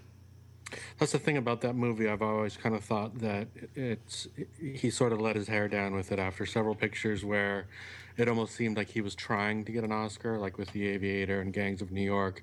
There was a, a an uptightness to them. There's still I still love those movies, but there's it just you can almost feel him trying to get respect. Whereas with The Departed, it, it seemed like he didn't give a shit. He's like, screw it, I'm just gonna make a fun uh, genre picture, and that's exactly what he did. And he poured all of his energy into it, and that's why it came out as good as it did. And I think the it sort of let his true self come through in a lot of ways, and that's maybe why it was rewarded when technically more respectable seeming respectable respectable seeming pictures were previously overlooked. Yeah, I mean, you got to look at it when when it comes to making history, which this night did, because it was probably the most beloved um, film preservationist, film professor, brilliant film director, often and famously overlooked for the Oscars, starting with uh, with Raging Bull and with well, Taxi Driver, Raging Bull, and Goodfellas, all overlooked for Best Picture, and. You know, these guys know Martin Scorsese. They want to give. That's what people didn't realize then. That's why I get to be smug about it all now. Because what people weren't looking at was that they want to give him the Oscar. They wanted to give 12 Years a Slave the Oscar. They want to give Kathryn Bigelow the Oscar. They want to do that. The only thing that's going to prevent them is if they don't like the movie. Well, if they like the movie, they're golden and they liked the movie and that's all they needed to add to I want to give Martin Scorsese an Oscar, you know. And it was a good movie and it was deserving. Um, but the reasons that a lot of my pundit pals were saying for it not winning couldn't match. It's just like with 12 Years a Slave. Can't match the, the, the other side of it, which is kind of monumental. The finally giving and rewarding Martin Scorsese. Like, how good is that going to feel? Well, it's going to feel pretty fucking good. You're going to turn Martin Scorsese down again? You know, really? After that, after Taxi Driver and Raging Bull and Goodfellas, you're going to turn him down again for Best Picture? I, I will admit personally myself before because I wasn't really in the loop at the time, and I was back in December and even November. I was thinking, Departed, as much as I like it, it's going to have a really hard time um, going up against Children of Men and Pan's Labyrinth and what else? And United '93, because I was thinking mm. all of those were going to be nominated for Best Picture. So when nominations morning came along and Pan's Labyrinth and and United 93 and Children of Men didn't even get nominated, then I thought, well, that's it. The cards were dealt in a way that the the things I were worried about, the movies I were worried about, didn't even get nominated. So now it's like clear the path. It's like clear the runway. You know, Departed is going to take off. hundred percent true. Absolutely. Those were the movies that I and I was really kind of brokenhearted though about all three of those movies that I mentioned, Pan's, The Labyrinth, and United ninety three, United ninety three, and Children of Men that they didn't get the traction and the uh, uh, Oscar love that I hoped that they would because I loved all those movies very much, more so than the ones that were nominated. Pan's Labyrinth did really well with the Oscars. It surprised everybody by winning Mm-hmm. cinematography, art direction, um, and what else did it win? Visual effects. Mm, yes, makeup and uh, I thought it won visual effects, but maybe not. So this was the year of the three amigos. Lest we forget, this was Inarritu and um, uh, um, Amen- Amenabar and uh, um, uh, Cuaron, all Mm-hmm. in the same year at the Oscars. The three they called them the three amigos. This was You mean Del Toro, not Amenabar? The Oh, Toro, right. right? Did yeah, I uh, say? But- yeah, no. A- Alejandro Gonzalez Inarritu, um, Alfonso Cuarón, and um, and uh, Guillermo del Toro. Sorry, the 3 Mm-hmm. amigos. Yeah.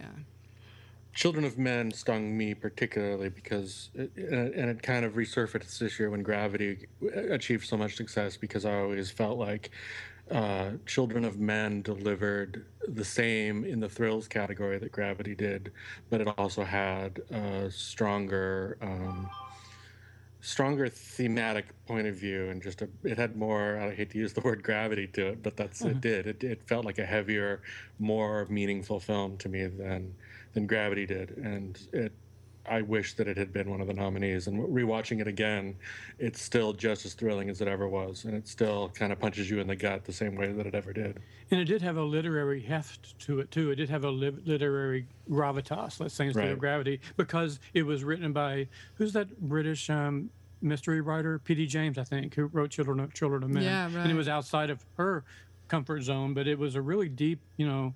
Um, um, examination of what the future might hold, and and so it had. I really love that movie so much. The shocking thing about Pan's Labyrinth and Children of Men is that Pan's Labyrinth won Best Cinematography because the cinematography for Children of Men was so astonishing. Really, some of the Right. shots in that movie, like the long tracking shots that that um, Lubezki uh, is, is famous for, were just blew me away. I'd never seen anything like that before. And they were they were used for a purpose because they Yeah. they heightened the tension of those mm-hmm. action sequences so much wi- without the cutting. It's like you're it's subconscious. You're not even.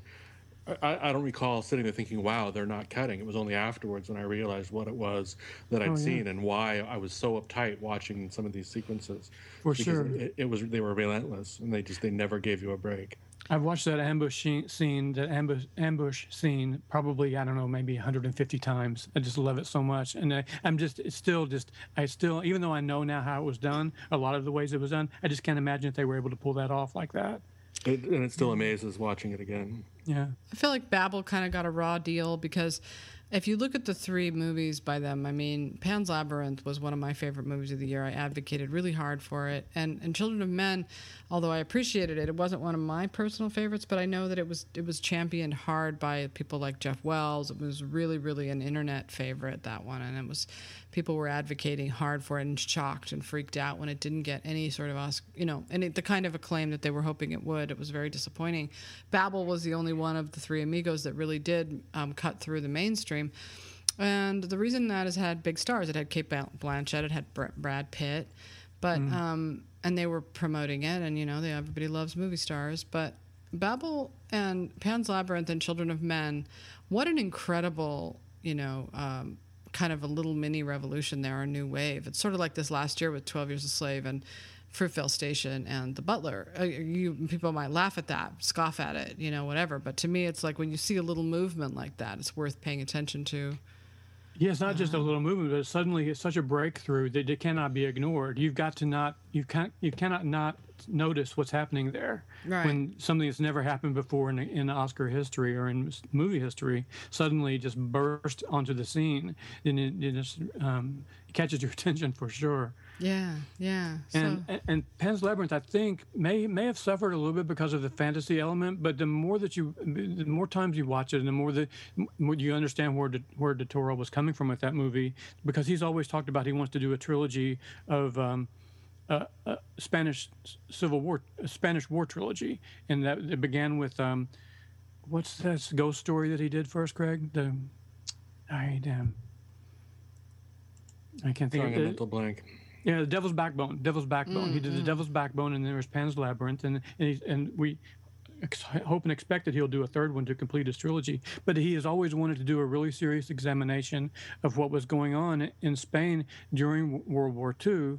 That really history is sort of overlooked because when we think of World War II, we don't think of Spain because Spain wasn't really involved in the in the World War, but they were having a civil war at the time, right? Right. and and he and the things that he does in Pan's Labyrinth and Devil's Backbone make them rise above the genre of fantasy and ghost story in such interesting ways. I think. Yeah, for sure. I That's, think um, I think what counted what what what hurt Pan's Labyrinth was the darkness and the violence of it because it mm.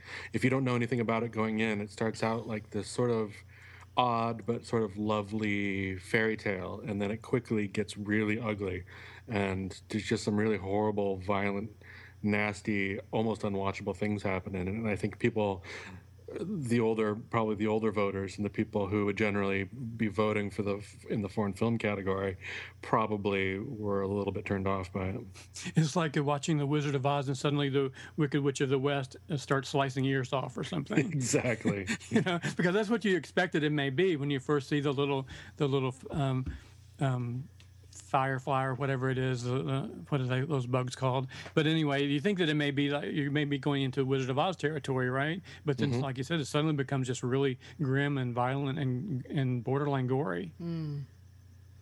kind of great looking at those movies in the I year. know, it's just um, amazing. But let's talk about some of the duds. um, okay, so Good German. That was like people thought that was going to be a big one. That that one kind of bombed. But what, what do you think of that movie, Craig? Because I dig it it's um it's it hasn't held up as well as I'd hoped that it would but it's um it's it's too interesting to completely dismiss I mean it's kind of it's it's Soderbergh's take on the post-war movie and it's a little bit like Casablanca meets the third man and it sort of digs into this it, it sort of deglamorizes that whole period and it's kind of a weird dark edgy movie i don't think it's perfect but it's it's interesting and i think it deserved a lot better treatment critically than it got but Yeah. yeah, it bombed nobody saw it, nobody bombed. cared And and that was And, a uh, yeah, it was a good year for Cate Blanchett because she had Babel, she had The Good German, and she also had Notes on a Scandal, which I, I hope I don't know if it's become a camp classic, but I hope it has because it deserves to be a hope cla- a, a, a, a camp classic. And Notes on a Scandal. I hope both of you guys have seen that movie. Oh, i did at the absolutely. time I but don't- i don't remember really that I one can't even I can't even think of it as camp. It seems like really, although I know where you, where that because it is so melodramatic and is so tawdry and scandalous, and it's really tawdry. Really, that's the best way to describe it. It's I'm- um, that- hysterical. so that- for- for- from that aspect, I guess it's campy, but it it just is so. They make it so believable, though. It's fantastic. It's really worth watching. I, that one I think is really going to stand the test of time. Of all you, you kind of look back at these movies and you see, um, you see a, a, a movie like that, and you know that people are going to be watching it forever after this. Um, It's like you watch that movie and you just gasp, right? You just gasp at what they're trying to, what they do, and what they get away with doing. Yeah, and another another um, another big big kind of big story. I want to talk about two stories. One is um, is the lives of others versus Pan's Labyrinth for foreign film because it gave Pan's Labyrinth three Oscars but not foreign. But that was because the rules back then were you had to sit through all the five. Now, of course, you don't. But back then you did.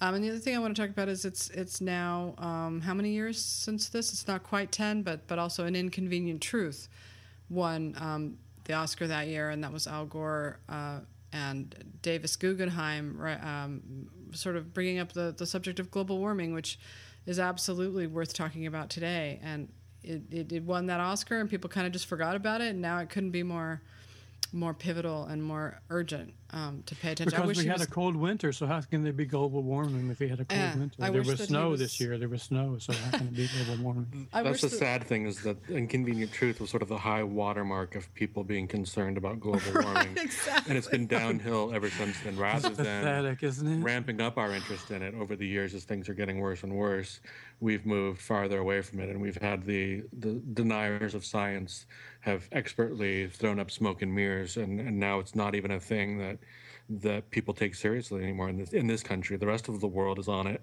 but we're not. It's just No. ridiculous. Pathetic thing too that if it hadn't been Al Gore, but if it had been like somebody like like Pat Robertson or somebody talking about global warming, then maybe people wouldn't wouldn't have blocked everything to try to, Right. to do something about it. Or Patricia Heaton or somebody, you know, had narrated it. But but because it was Al Gore, automatically it has to be evil to to the right wing. And suddenly, suddenly, it's a partisan issue when it really shouldn't be. Global warming Right, should not yeah. be, and it's so sad that it is. Uh, another thing to talk about is is um, is there were only three animated films that year. Happy Feet easily won, but nowadays you will never see a year with three anymore because the animated films have taken over and they make so much money now that you're always from now on. I think going to see at least five. What's the tipping point? There has to be 18 major feature uh, think so, animated yeah. films before you can have five, and that's easy easy to do now because Oh, there's so yeah. many. That's all. Ten poles and, and animated films are pretty much all you see. Um, uh, so anyway, um, Lives of Others was was a one of those surprise kind of shadow films that was like people like Kris Tapley, I remember, and Jeff Wells were seeing it and going, you know, everybody thought Pan's Labyrinth had this thing in the bag, you know, and people were watching the movies going, Lives of Others is going to win. That movie is really, really going to win. It's great and, and it's unforgettable and it blows everything else away. It's particularly Oscar friendly because of the subject matter. And they're right. It is. It was absolutely all of those things. Great. Um, you know, Oscar friendly and definitely going to win. I think I was still standing by Pan's Labyrinth to the bitter end, though, when I predicted. It may be one of the situations, and I usually don't put much stock into the fact that people vote this way, but I believe that enough people do that it can make a difference. There may have been a, an idea that we that they were going to share the wealth because both of those movies are so fantastic that they may have felt like we we know that we're voting for Pan's Labyrinth for best art direction and best cinematography and what else whatever else it won. So let's not give it just everything, but let's also throw a nice tribute to Lives of Others also. I think I would I would be tempted to fill out my ballot that way if I if I had a ballot. Well, I- you remember when we saw all the people's ballots this year? It's like they didn't watch a lot of movies. Many of them probably didn't even watch Pan's Labyrinth. It just wasn't their kind of thing. They're old and tired. And Right. Lives of Others, on the other hand, if you're voting for foreign language that year, you had to see you had to see all five. Had to. Yeah. So uh, there's only a certain kind of person that's going to appreciate Pan's Labyrinth, and that's not what the Academy demographic is. The Academy demographic is absolutely more favorable to a film like Lives of Others. Absolutely, 100%. That's like an old fashioned Oscar movie, that one. That's the kind of mm-hmm. movie Hollywood doesn't make anymore, you know? Right. But it's, and it's the kind of movie that have, that have always won best foreign language film Yeah. because it's like a socially significant Yeah. examination of a difficult time in history. Absolutely, 100% true. It's it's old school. You know? But great, great movie. Can't say it's not. It's a wonderful film. Incredibly moving, intricately written. If it had had more hype heading into the race, it might have it might have today if that movie was out, it would have been in the best picture race very easily because it's so good. It would just it's so much better than the kind of crap that you see now. hmm But um so anyway, I would say probably for me the the the the tw- triple pinnacles of the year were probably Pan's Labyrinth, Lives of Others, and The Departed. Oh, it's yeah. real, especially hard for me to to to to judge which is better between The Departed and the Pan's Labyrinth. I know that may be heresy, but I just have such respect for Pan's Labyrinth, and the more times that I watch it, the more depth I find in it. It's fantastic. There's just no mm-hmm. two ways about it. It's a fantastic film. All those are really great. These are all good years. This is not an embarrassing Oscar year. This is a good. It's, it's a just one of weird those- year for me because it's all about. I, I, I, I, I'm thrilled that Scorsese finally got an Oscar, but I'm just going to come right out and say that The Departed is not among my favorite of his films. It feels like. It feels almost like a career achievement award to me. It's great. It's fun. I like watching it, but it's not. It doesn't seem. It doesn't seem as vital to me as some of the ones of his that I really love. Um, yet like i said i'm i'm delighted that he finally won but at the same time this year is all about for me movies that got kicked to the curb. I'd already mentioned the good german getting kicked to the curb and marie antoinette got kicked to the curb. Um, there was another movie called stranger than fiction that was a marc forster quirky sort of a romantic comedy drama with will Yeah. ferrell and it totally just got the crap beaten out of it because i think it it begged you to compare it to Charlie Kaufman, which is just a really bad idea. You don't ever want to have to to, to live up to Charlie Kaufman, and it mm. certainly wasn't Charlie Kaufman. But I think it's held up well, and it's I think it's a it, it's a fun, good movie. But the worst offender of them all is uh, David Lynch's Inland Empire. I was It about made, to say, He made like five dollars. Critics didn't take it seriously, and it's the last movie the dude has made. He's not Mm. been able to get money, or wh- it- it- I'm not sure if it's, it's because he can't get the money, or if he can't drum up the interest, or Both. if he's just moved And- on, or if he's heartbroken because um, I think financing has got to be it. nominated. It kicked his ass, that movie, basically. It kicked his ass. He thought, I don't want to go through that again. He was literally on Sunset Boulevard with a cow.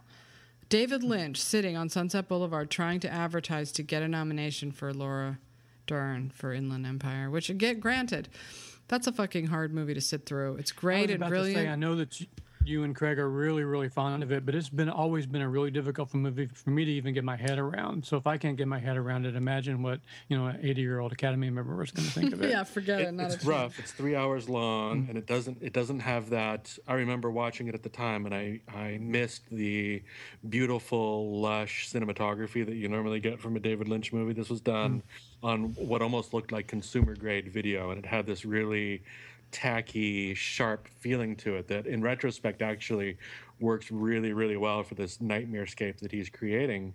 But it's mm-hmm. really hard to watch, and but even if you even if you don't like the movie, you have to admire what Laura Dern does in it because she basically plays three or four different characters. She's playing an actress, she's playing the character that the actress is playing in the film, and she plays this weird hybrid of the two where the lines between them start to blur.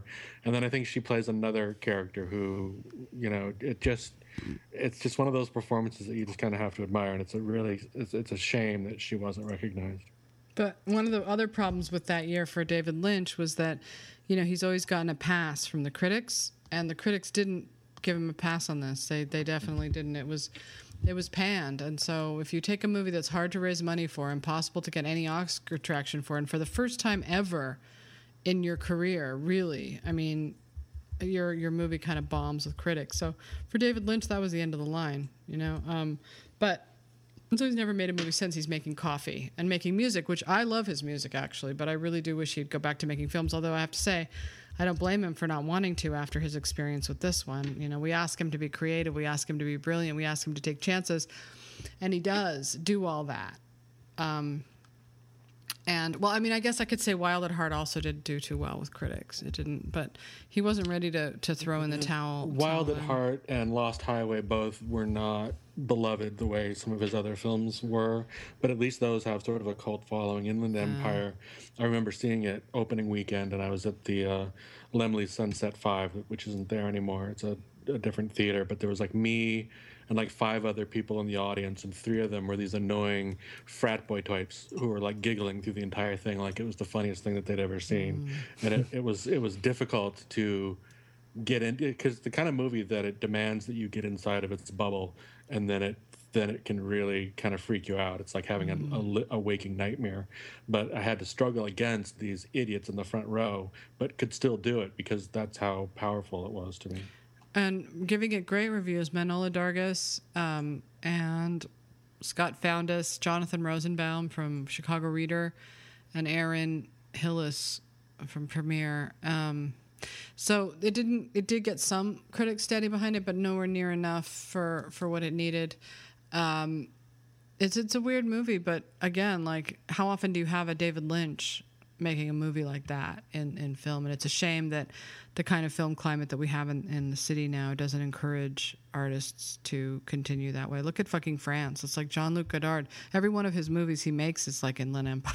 it's like they're all like that. But he keeps making movies and, and Alain Resnais too, when he was alive. I mean that they let they they encourage their artists to take chances and to flourish, um, even when they don't have ex- exactly a successful hit on their hands. And and we don't here. We don't. We don't uh, admire. We have a we have a really we have a weird culture of success and failure. And that year, people looked at David Lynch, Lynch as a failure, and he hasn't. He never really came back from it. And I, someone should write a book about this. Actually, David Lynch and Inland Empire and why why he never makes movies anymore. In fact, maybe I'll write that book.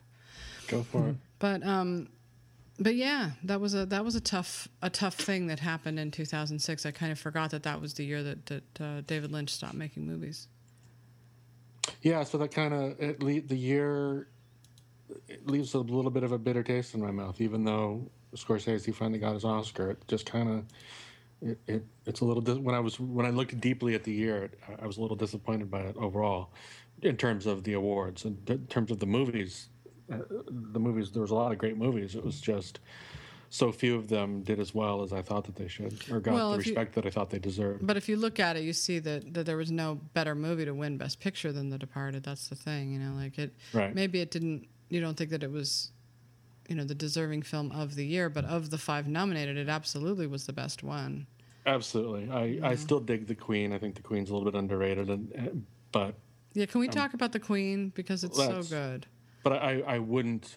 Uh, as much as I like it, I would still prefer uh, The Departed to it. I, the Departed is easily my favorite of the five nominees. That's that's what I mean. Yeah, it's like that. That was their choice, and they picked the right choice on that Right. for the five that that did get in.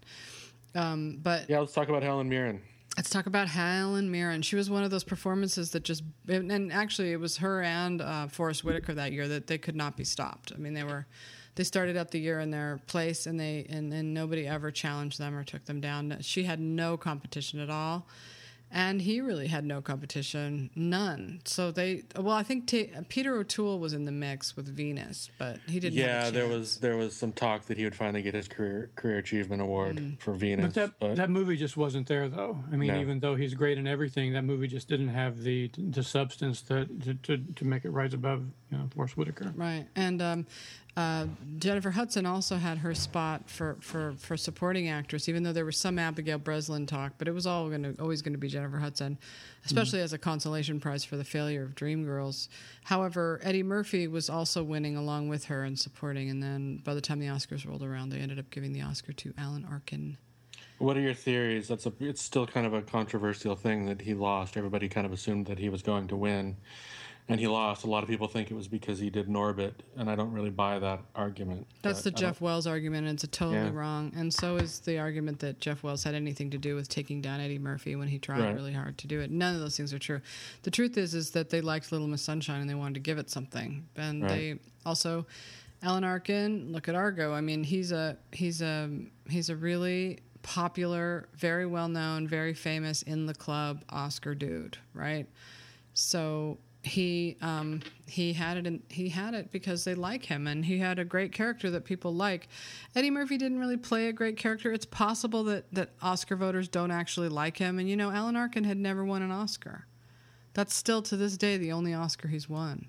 which is a little bit criminal because he's he'd done some really great work throughout the seventies. Right, so overdue guy in a really likable part, like maybe the most likable in the whole movie, in a really likable movie that had a Best Picture nomination, and lest we forget, won the SAG and the uh, PGA. So that's a lot of support there from the industry overall.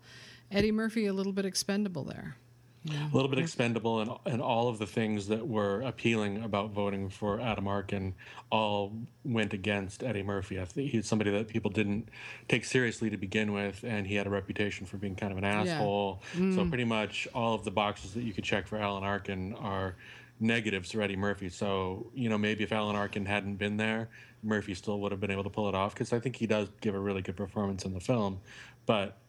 Alan Arkin just canceled him out. Yeah, and uh, it's like uh, Sean Penn and Bill Murray. It was the same sort of thing playing out. But um, you know, the Queen, Helen Mirren, she is so good as Queen Elizabeth. And we talk about we were talking about impersonations earlier, and here's a good example of someone who who doesn't look that much like her, but did a really good job acting like her and getting her voice down exactly. And um, but but also bringing her own personality to it and making it a real performance. The the moment she has where her really big sort of moment in that movie is when she's driving and her car breaks down and she has that one to one and can't encounter with that big beautiful buck, you know, with the giant horns, and they kind of look at each other, um, and they and she has this like kind of moment there where they're both sort of hunted and rare for people to see, and what are they doing here anyway? And this is a great moment. So the Queen was about um, the moment after Princess Diana was killed, right? And and how she was how the Queen would handle that because people gave her so much shit for they said she was cold and that they, she didn't love Diana and that she um, She didn't say she didn't say anything when she was supposed to. She didn't say it quick enough, and she said right. Behind the scenes, the prime minister, played by Michael Sheen, is pressuring her, you know, for politics, for political PR, to say something, and she's she's stuck in her ways. She's traditional. She's saying, "No, that's not the way we do it. That's not the way our family does it. That's not tradition. Why do these people care?" And it was sort of like about the changing times around the monarchy, you know, sort of like the buck in the forest. It's like the way the world changes around you, and you're still stay the same as you were. And uh, Michael Sheen is fantastic as Tony Blair, absolutely amazing. And Princess Diana just kind of hovers around in the background of this kind of odd, haunting ghost, you know, over the proceedings. It's like, wow, the Queen, nobody ever saw it coming how much people would love her. One thing too about the Queen and Helen Mirren and the fact that we're talking about impersonations and the, what I what bothers me about them and how they why they creep me out because they're a little bit like waxworks figures like Madame Tussauds is that the actual Queen Elizabeth seems to me like animatron, animatron, animatronic figure. You know the way that she she just doesn't really seem human to me. But Helen Mirren actually seems more human than the actual Queen. She seems she brought humanity to a person that I don't even that I can't even really imagine going to the bathroom. you Yeah. know? And right. And I think that also the, the other thing around that that I forgot to say was that, that this was kind of about saving the monarchy because I remember the Princess Di thing was such a big deal that people were saying, "Oh, this is going to be the to be the end of the monarchy," you know. Mm. That's the thing that's weird about it for me is I'm I, I've never understood the fascination that people, especially in this country, have with the British royal family. I find them all to be a giant snooze.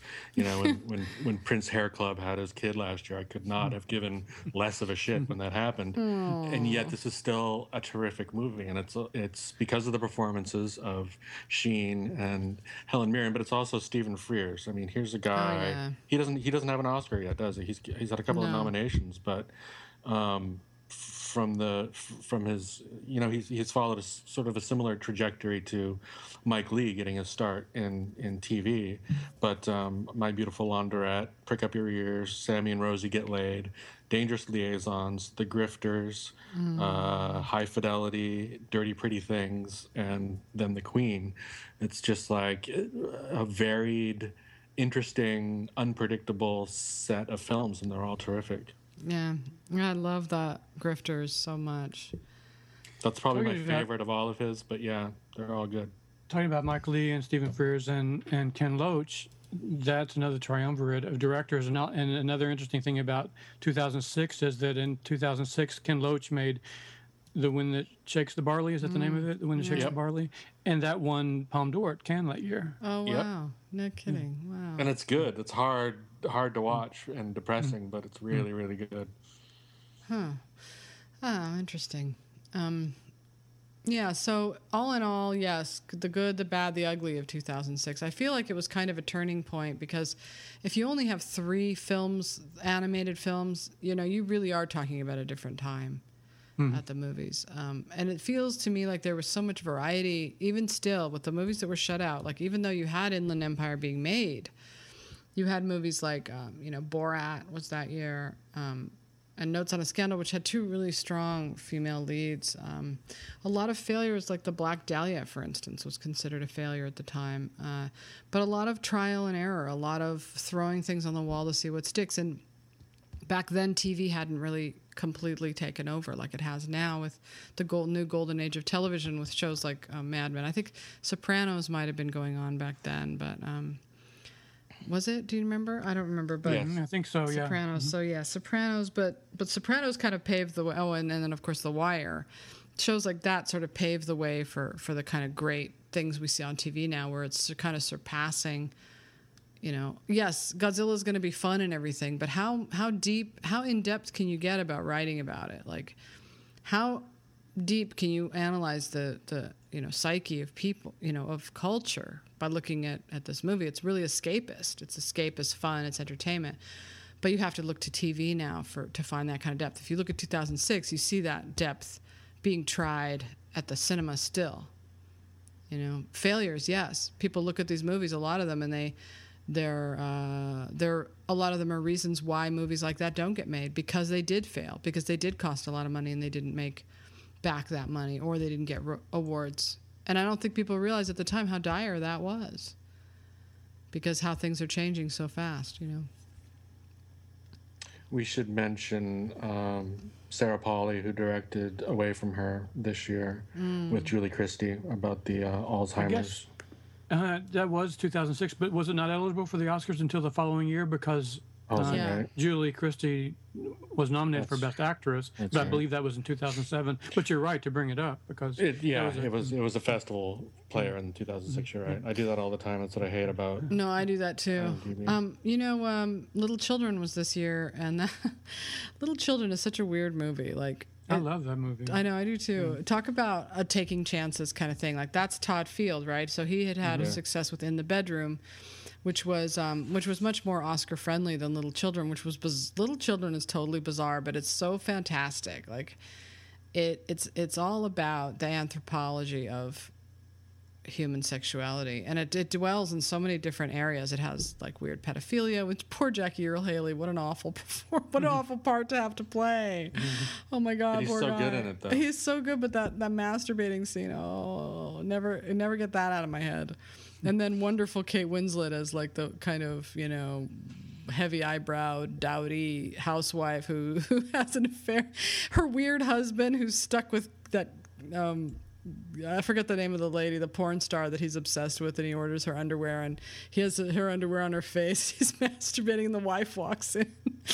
and then there's um there's uh, Jennifer, great Jennifer Connelly, um uh and her insanely gorgeous husband. What's that name guy's name? Patrick Wilson. Patrick Wilson, and um, who gets to have sex with Kate Winslet? By the way, it's like hello, afternoon delight. Isn't that something that I mean? When we do finally get an American movie that it deals with sexuality is so perverse and kinky and twisted Yeah. and warped that that's the- that's that's the way that Hollywood wants to uh, remark and observe, make observations about human sexuality. All of the all of the worst and strangest aspects of it. I mean, I don't mind it a bit. You know, I mean that's part of it. But, but it seems like that uh, that you that they can't just go a little bit with the sexuality. They have to go to the opposite extreme. It's either no sex or the weirdest sex you can Yeah. imagine. But what happened with Todd Field that year is that he had had such huge amounts of success with little children, uh, with uh, in the bedroom that little children came along, and it was a risk by him to make that. He was doing one of those things where he's trying to make something different, kind of like J.C. Chandor did with All Is Lost, and and nobody, you know, it, it did a little bit here, but it didn't do. It didn't do as much as you would expect because it did give people the heebie-jeebies. Like even still, the sexuality in that movie wigged people out enough that they just couldn't go there. And it is, it's creepy. And they have the the best thing. He has the narrator um, from Frontline, the the journalist guy who does the voiceovers in Frontline, narrating the the um, the goings on of the strange humans in this kind of strange little town, and um, and all their weirdness about poor Jackie Haley, the scene in the pool. Oh God, and um, the the great thing it brings up is how women mothers sometimes tend to fall in love with their children. That's why it's called Little Children. Both both for that and the and the pedophilia thing, but.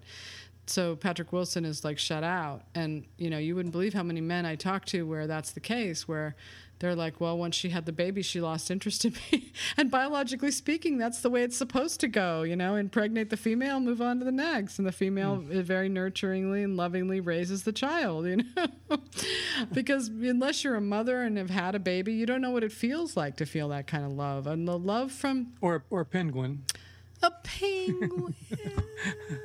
oh, a penguin. but if you're um, if you're a mom and you know what it's like to have that fulfilling love from a child, you know it totally trumps husband love.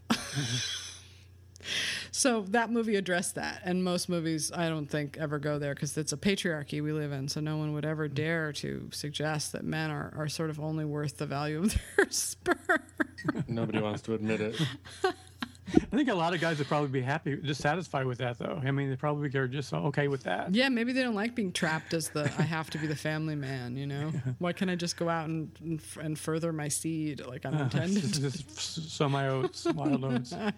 But I miss Todd Field, and I'm glad to hear. I mean, if it seemed like then for years, every interesting movie that came along, it seemed like Todd Field was attached to it to a direct, and then it would fall Yeah, through. I know. Like like like Blood Meridian, for instance, which I don't know if that movie can ever be Oh, made. God, I but he hope was, they but make to think about Todd Field directing Blood Meridian just still gives me the chills. And he's doing another movie that's in development that we've heard about for I think I mentioned a couple podcasts ago called Creed of Violence, which is pretty much the same st- tone and style of a western as Blood Meridian. God, it, um, Ryan, you're right. I didn't realize that he hasn't made a movie since Little Children. That's a no, long it's incredible. time. Too. It's been it's been eight how many years? Eight years, right? Nine years Wow, nearly. dude. But you know what he's directing? That you and, you and I both love the novel Beautiful Ruins, Sasha. Oh, And he's- yeah. He's, he's, attached to direct that. but maybe he'll So get dumped again, like all those other. Could be. Just never. I don't know what the problem is. Whether he, whether his, whether his proposals and his, to and his pitches to the studios are just too much too out there. Maybe because it would seem from his previous movies that he does probably has some out there ideas about what he wants to do with material. And maybe maybe they think it's a. They know he's talented, but when he presents his proposal to them, they think, no, we need to find somebody else. Yeah, gonna- I mean, I think he's that rare breed of, of director who actually really cares about quality. And I bet you anything he's been given a lot of shit scripts. And he's, because of the success of Little Children, because it was so critically acclaimed, he knows what that feels like. I'm sorry, Mm-hmm. in the bedroom. Yeah. Um, I don't think he wants to take on the shit movies. Like they probably, he probably gets movies offers like Godzilla, things like that. I'm not saying it's a shit mm. movie, but you know what I mean. Like mm. they, they right. probably mm-hmm. want him to direct those kind of films, the movies that'll make money. And that's mm-hmm. probably what he's been getting. But he's probably been holding to his guns and saying, "No, I want to direct something I think is going to be really good and important." You know. I'll bet you that's the case with him. Yeah, he's one of our American artists that I think is probably really under undervalued and under underutilized. You know, in in the way that Terrence Malick um, almost in was for a long time, until until Terrence Malick started churning movies out right and left. You've been listening to episode 65 of Oscar Podcast with Craig Kennedy from livingincinema.com, Ryan Adams and Sasha Stone from awardsdaily.com.